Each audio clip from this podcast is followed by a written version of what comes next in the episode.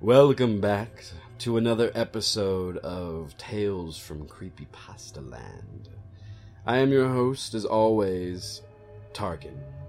And today we have a very special story today. It is called No End House.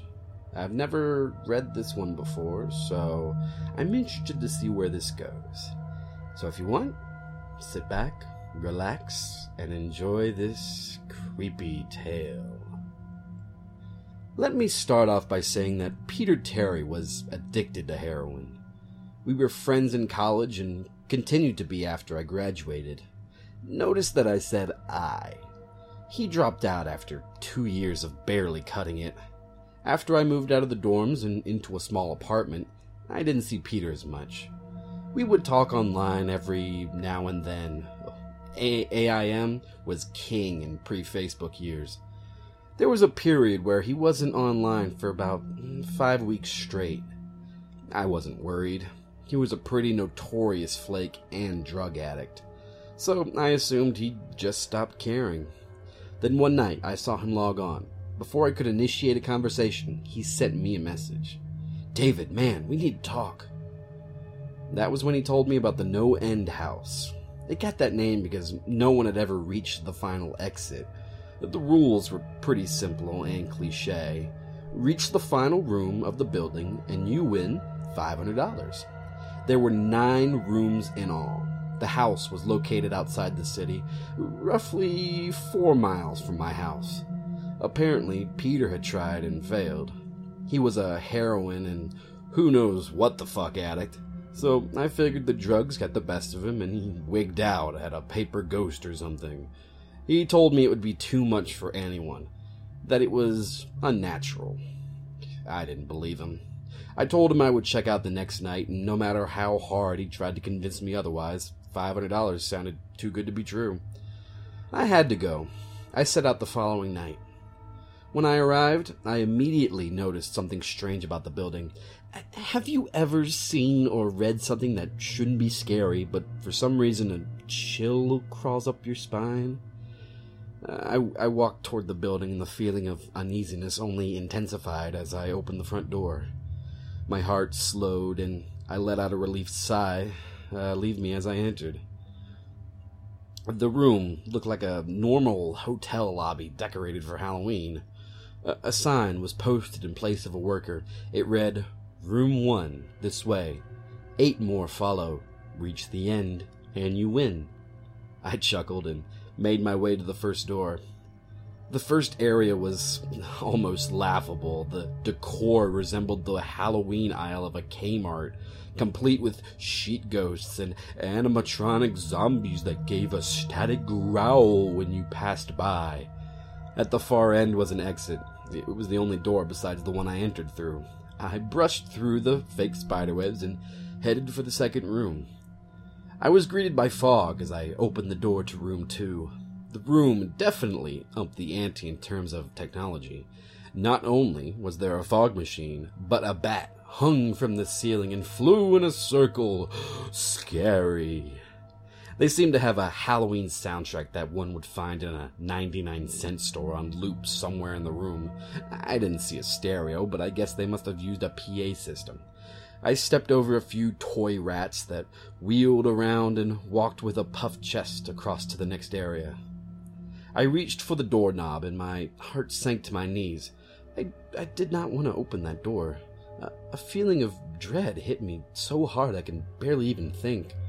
Logic overtook me after a few terrified moments, and I shook it off and entered the next room. Uh, room three is when things began to change. On the surface, it looked like a normal room. There was a chair in the middle of the wood paneled floor, a single lamp in the corner. It did a poor job of lighting the area, casting a few shadows across the floor and walls. That was the problem. Shadows. Plural. With the exception of the chairs, there were others. I had barely walked in the door and I was already t- terrified. It was at that moment that I knew something wasn't right.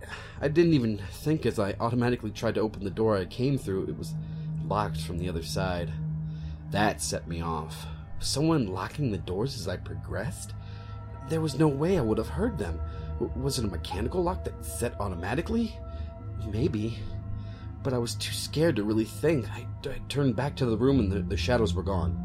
The chair's shadow remained, but the others were gone. I slowly began to walk. I, I, used to hallucinate when I was a kid, so I wrote off the, the shadows as a figment of my imagination. I began to feel better as I made it to the halfway point of the room. I, I looked down as I took my steps, and that's when I saw it, or, or didn't see it. My my shadow wasn't there. I didn't have time to scream. I, I ran as fast as I could to the other door and flung myself without thinking into the room beyond. The fourth room was probably the most disturbing. As I closed the door, all light seemed to be sucked out and put back into the previous room. I stood there, surrounded by darkness, not able to move. I'm, I'm not afraid of the dark and never have been, but I was absolutely terrified. All sight had left me. I held my hand in front of my face, and if I didn't know what I was doing, I, I would have never been able to tell. Darkness doesn't describe it. I couldn't hear anything. It was dead silent. When you're in a soundproof room, you can still hear yourself breathing you can hear yourself being alive. I couldn't. I began to stumble forward after a few moments, my rapidly beating heart the only thing I could feel. There was no door in sight. Wasn't even sure there was one this time. The silence was then broken by a low hum. I felt something behind me. I spun around wildly, but could barely even see my nose. I knew it was there, though. Regardless of how dark it was, I knew something was there. The hum grew louder, closer. It seemed to surround me, but I knew whatever was causing the noise was in front of me, inching closer. I took a step back. I had never felt that kind of fear. I can't really describe true fear. I wasn't even scared I was going to die. I was scared of what the alternative was. I was just scared of what this thing had in store for me. Then the lights flashed for a second and I saw it. Nothing. I saw nothing, and I know I saw nothing there. The room was again plunged into darkness, and the hum became a wild screech. I screamed in protest. I couldn't hear this goddamn sound for another minute. I ran backwards, away from the noise, and fumbled for the door handle. I turned and fell into room five. Before I could describe room five, you have to understand something. I am not a drug addict. I have no history of drug abuse or any sort of psychosis short of the childhood hallucinations I mentioned earlier, and those were only when I was really tired or just waking up. I entered the no end house with a clear head. After falling in from the previous room, my view of room 5 was from my back, looking up at the ceiling. What I saw didn't scare me, it simply surprised me trees had grown into the room and towered above my head. The, the ceilings in this room were taller than the others, which made me think I was in the center of the house. I got up off the floor, dusted myself off, and took a look around. It was definitely the, the biggest room of them all. I couldn't even see the door from where I was. Various brush and trees must have blocked my line of sight with the exit. Up to this point, I figured the rooms were going to get scarier, but this was a, a paradise compared to the last room. I also assumed whatever was in room 4 stayed back there. I was incredibly wrong. As I made my way deeper into the room, I began to hear what would what one would hear if they were in a forest. Chirping birds and the occasional flap of birds seemed to be my only company in this room. That was the thing that bothered me the most. I heard the bugs and other animals but I didn't see any of them. I began to wonder how big this house was. From the outside, when I first walked up to it, it looked like a regular house. It was definitely on the bigger side, but this was almost a full forest in here. The canopy covered my view of the ceiling, but I assumed it was still there, however high it was. I couldn't see any walls either. The only way I knew it was still inside was that the floor matched the other rooms, the standard dark wood paneling. I kept walking, hoping that the next tree I passed would reveal the door. After a few moments of walking, I felt a mosquito fly onto my arm. I shook it off and kept going. A second later, I felt about ten more land on my skin at different places. I felt them crawl up and down my arms and legs, and a few made their way around uh, across my face. I flailed wildly to get them off, but they just kept crawling. I looked down and let out a muffled scream, more of a whimper to be honest. I, I didn't see a single bug. Not one bug was on me, but I could feel them crawl. I heard them fly by my face and sting my skin, but I couldn't see a single one. I dropped to the ground and began to roll wildly. I was desperate. I hated bugs, especially ones I couldn't see or touch, but these bugs could touch me and they were everywhere. I began to crawl. I had no idea where I was going. The entrance was nowhere in sight, and I still haven't even seen the exit. So I just crawled, my skin wriggling with the presence of those phantom bugs, and after what seemed like hours, I found the door. I grabbed the nearest tree and propped myself up mindlessly, slapping my arms and legs to no avail. I tried to run, but I couldn't. My body was exhausted from crawling and dealing with whatever it, that was on me. I took a few shaky steps to the door, grabbing each tree on the way for support. It was only a few feet away when I heard it, the low hum from before. It was coming from the next room, and it was deeper. I could almost feel it inside my body, like when you stand next to an amp at a concert. The feeling of the bugs on me lessened as the hum grew louder. As I placed my hand on the doorknob, the bugs were completely gone, but I couldn't bring myself to turn the knob. I knew that if I only that if I let go, the bugs would return, and there was no way I would make it back to room four. I just stood there, my head pressed against the door marked six, and my hand shakily grasping the knob. The hum was so loud I couldn't even hear myself pretend to think. There was nothing I could do but move on. Room 6 was next. The room 6 was hell. I closed the door behind me, my eyes held shut and my ears ringing. The hum was surrounding me. As the door clicked into place, the hum was gone. I opened my eyes in surprise, and the door I had shut was gone. It was just a wall now. I looked around in shock. The room was identical to room three, the same chair and lamp, but with the correct amount of shadows this time. The only real difference was that there was no exit door, and the one I came in through was gone. As I said before, I had no previous issues in terms of mental instability, but at that moment I fell into what I now know was insanity. I didn't scream. I didn't make a sound.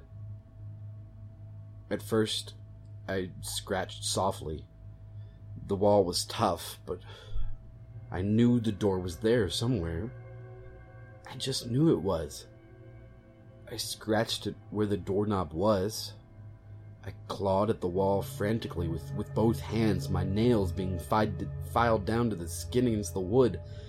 I fell silently to my knees, the only sound in the room, the incessant scratching against the wall. I knew it was there. The door was there. I knew it was just there. I knew if I could just get past this wall. Are you alright? I jumped off the ground and spun in one motion. I leaned against the wall behind me and I saw what it was that spoke to me. To this great day, I, I regret ever turning around. There was a little girl. She was wearing a soft white dress that went down to her ankles.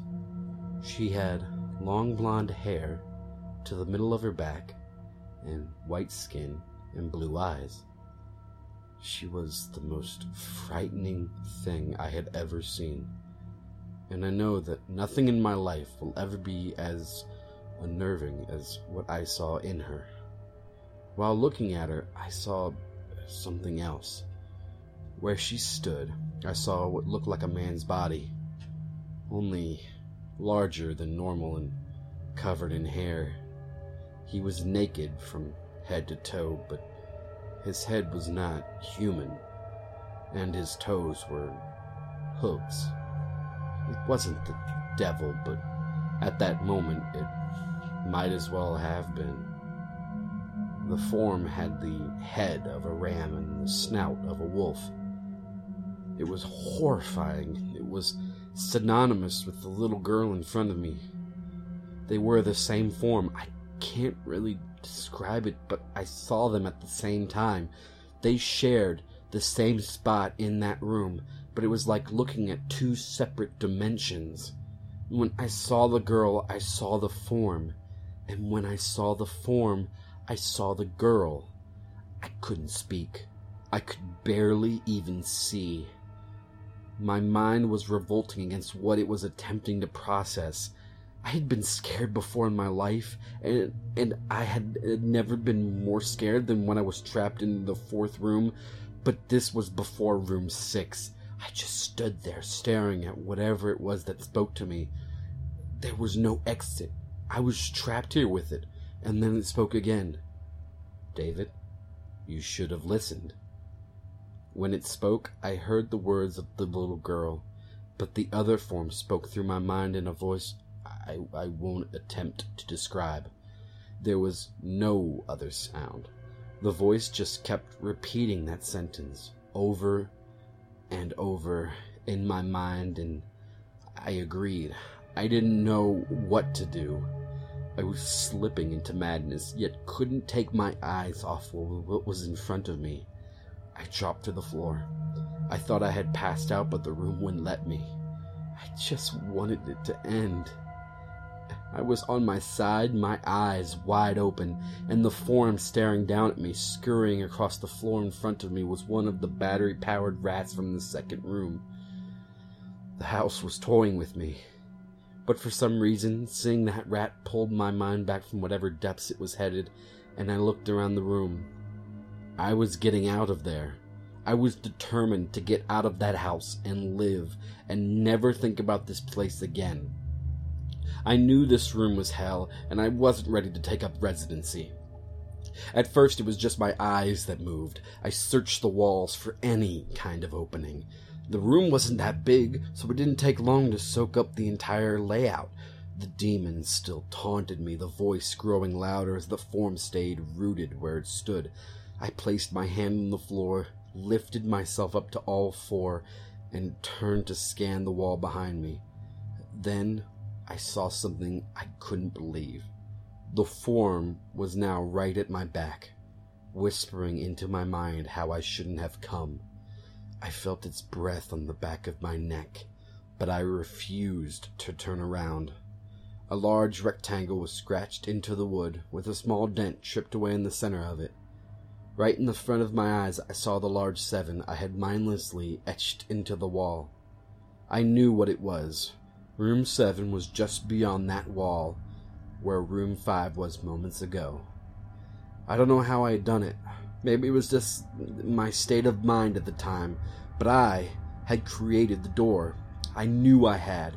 In my mindness, I had scratched into the wall what I needed the most an exit to the next room. Room 7 was close. I knew the demon was right behind me, but for some reason it couldn't touch me. I closed my eyes and placed both hands on the large seven in front of me. I pushed. I pushed as hard as I could. The demon was now screaming in my ear. It told me I was never leaving. It told me that this was the end, but I wasn't going to die. I was going to live there in room six with it. I wasn't. I pushed and screamed at the top of my lungs. I knew it was the, going to push through the wall eventually. I clenched my eyes shut and screamed and the demon was gone. I was left in silence.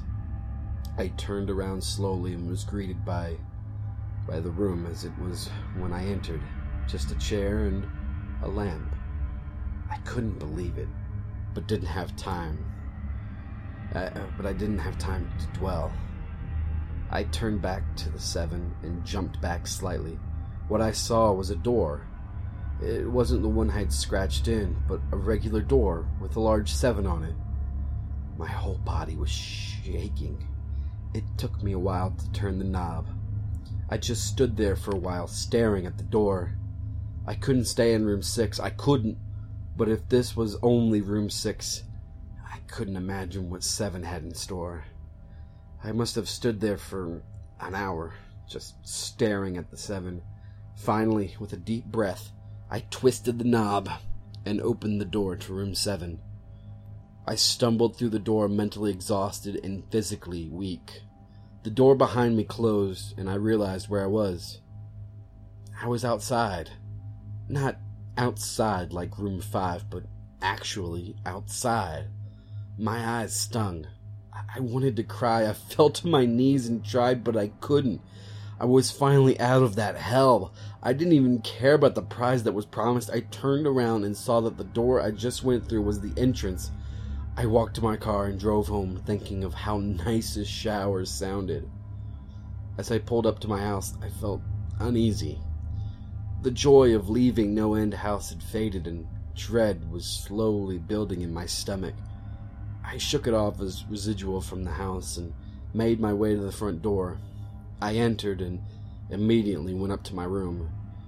There on my bed was my cat, Baskerville. He was the first living thing I'd seen all night, and I reached to pet him. He hissed and swiped at my hand. I, I recoiled in shock as he had never acted like that. I thought, uh, whatever, he's an old cat. I jumped in the shower and got ready for what was what I was expecting to be a sleepless night. After my shower, I went to the kitchen to make something to eat.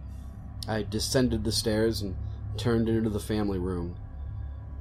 What I saw would be forever burned into my mind, however. My parents were lying on the ground, naked and, and covered in blood. They were mutilated to near unidentifiable states. Their limbs were removed and placed next to their bodies, and their heads were placed on their chests facing me. The most unsettling part was their expressions. They were smiling as though they were happy to see me. I vomited and sobbed there in the family room. I didn't know what had happened. He didn't even live with me at the time. I was a mess. Then I saw it a door that was never there before. A door with a large 8 scrawled on it in blood. I was still in the house. I was standing in my family room, but I was in room 7. The faces of my parents smiled wider as I realized this. They weren't my parents. They couldn't be. But they looked exactly like them. The door marked 8 was across the room, behind the mutilated bodies in front of me. I knew I had to move on, but at that moment I, I gave up. Smiling faces tore into my mind. They grounded me where I stood. I vomited again and nearly collapsed. Then the hum returned. It was louder than ever and it filled the house and shook the walls. The hum compelled me to walk. I began to walk slowly, making my way closer to the door and the bodies.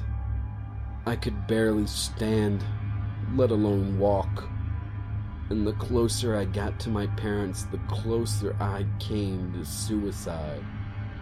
The walls were now shaking so hard, it seemed as though they were going to crumble. But still, the faces smiled at me. As I inched closer, their eyes followed me.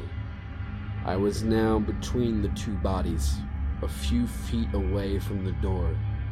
The dismembered hands clawed their way across the carpet towards me, all while the faces continued to stare. New terror washed over me, and I walked faster.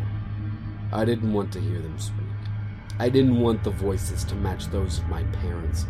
They began to open their mouths and the hands were inches from my feet. In a dash of desperation, I lunged toward the door, threw it open, and slammed it behind me. Room 8.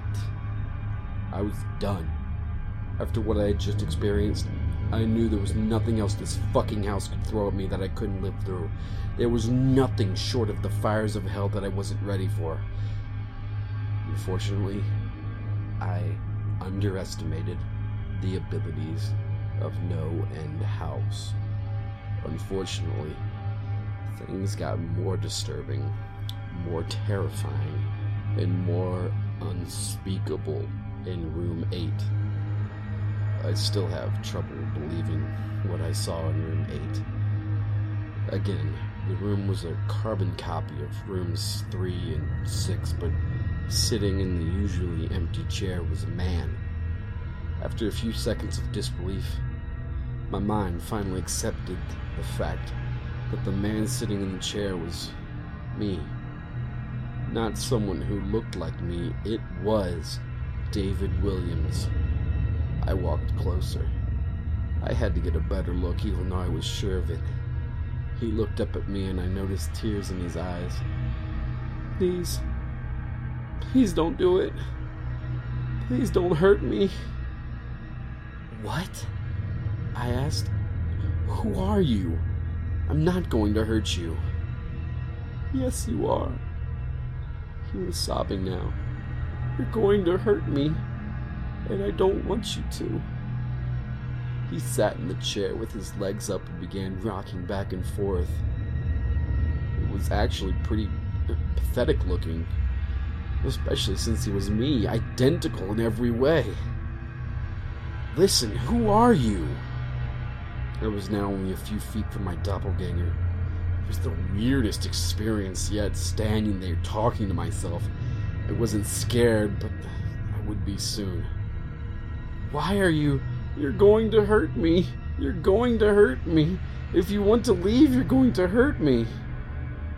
Why are you saying this? Just calm down, alright? Let's try and figure this. And then I saw it. The David sitting down was wearing the same clothes as me, except for a small red patch in his shirt embroidered with the number nine.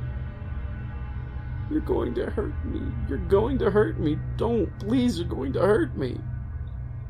My eyes didn't leave that small number on his chest. I knew exactly what it was. The first few doors were plain, simple, but after a while they got a little more ambiguous.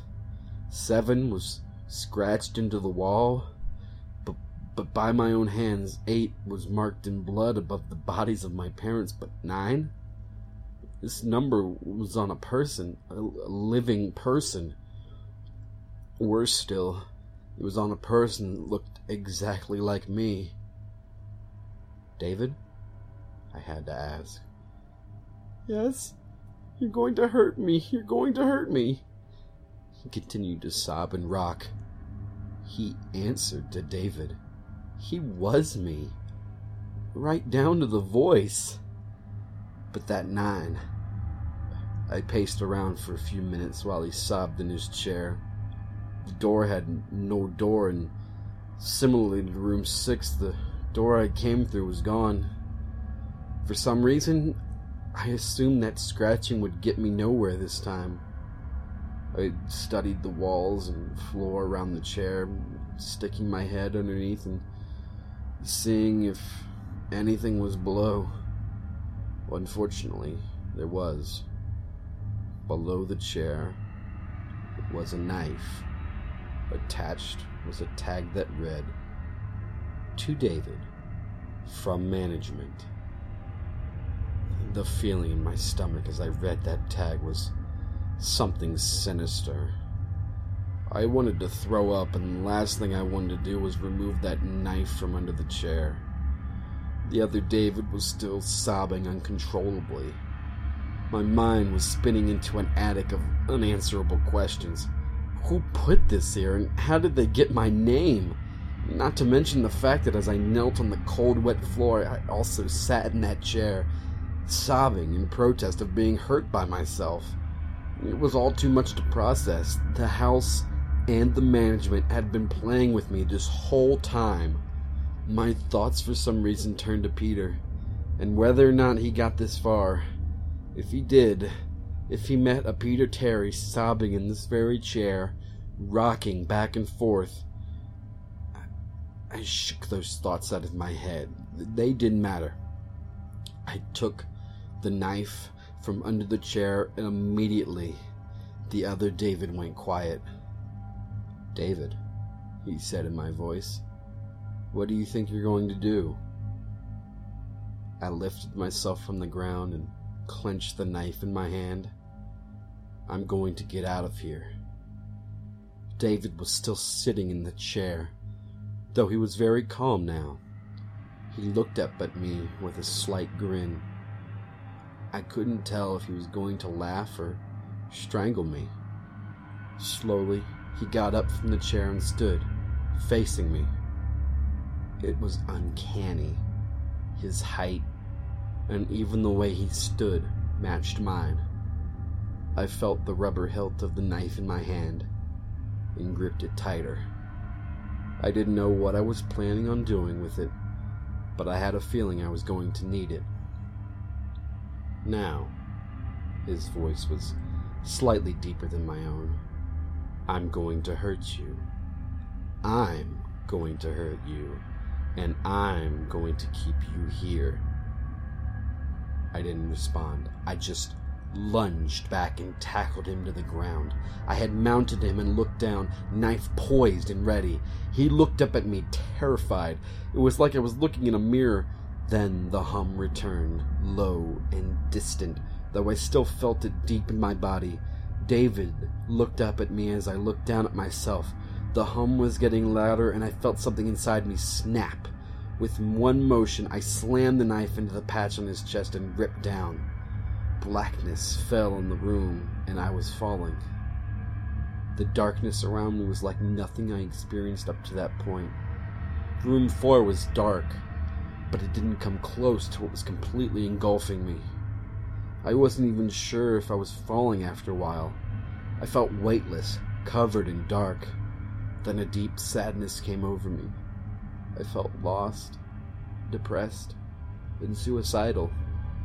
The sight of my parents entered my mind.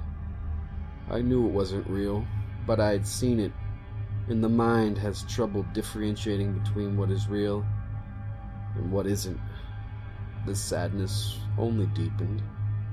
I was in room 9 for what seemed like days, the final room. And that's exactly what it was the end. No end house had an end, and I had reached it. At that moment, I gave up. I knew I would be in that in between state forever, accompanied by nothing but darkness. Not even the hum was there to keep me sane. I had lost all senses. I couldn't feel myself.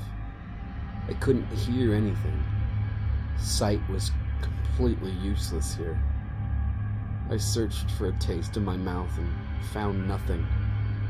I felt disembodied and completely lost. I knew where I was.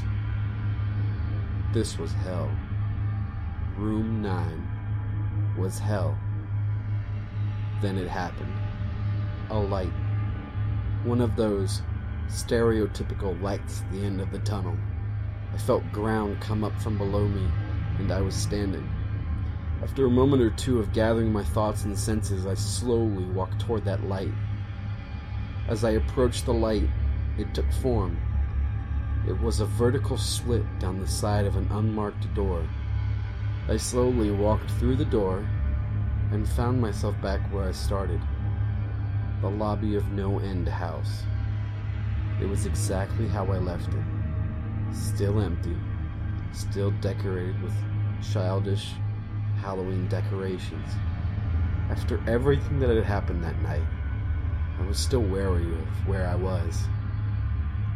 After a few moments of normalcy, I looked around the place, trying to find anything different. On the desk was a plain white envelope with my name handwritten on it. Immensely curious, yet still cautious, I mustered up the courage to open the envelope.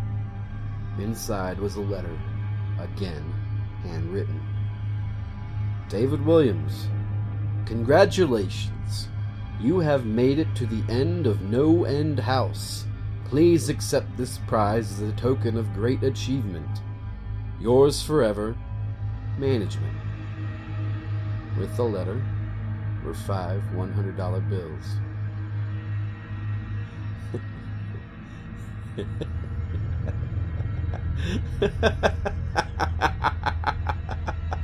I couldn't stop laughing. I laughed for what seemed like hours. I laughed as I walked out to my car, and I laughed as I drove home. I laughed as I pulled into my driveway. I laughed as I opened my front door to my house, and laughed as I saw the 10 etched into the wood. The end. Wow, that was uh, that was a fun story. I gotta say, I've never heard of this particular creepy creepypasta before, but it was very good. Uh, nice little psychological twist there at the end. I like that. Um, but wow, okay. Uh, thank you. Thank you for listening. And I hope to see you next time on another episode of Tales from the Creepy Pasta World.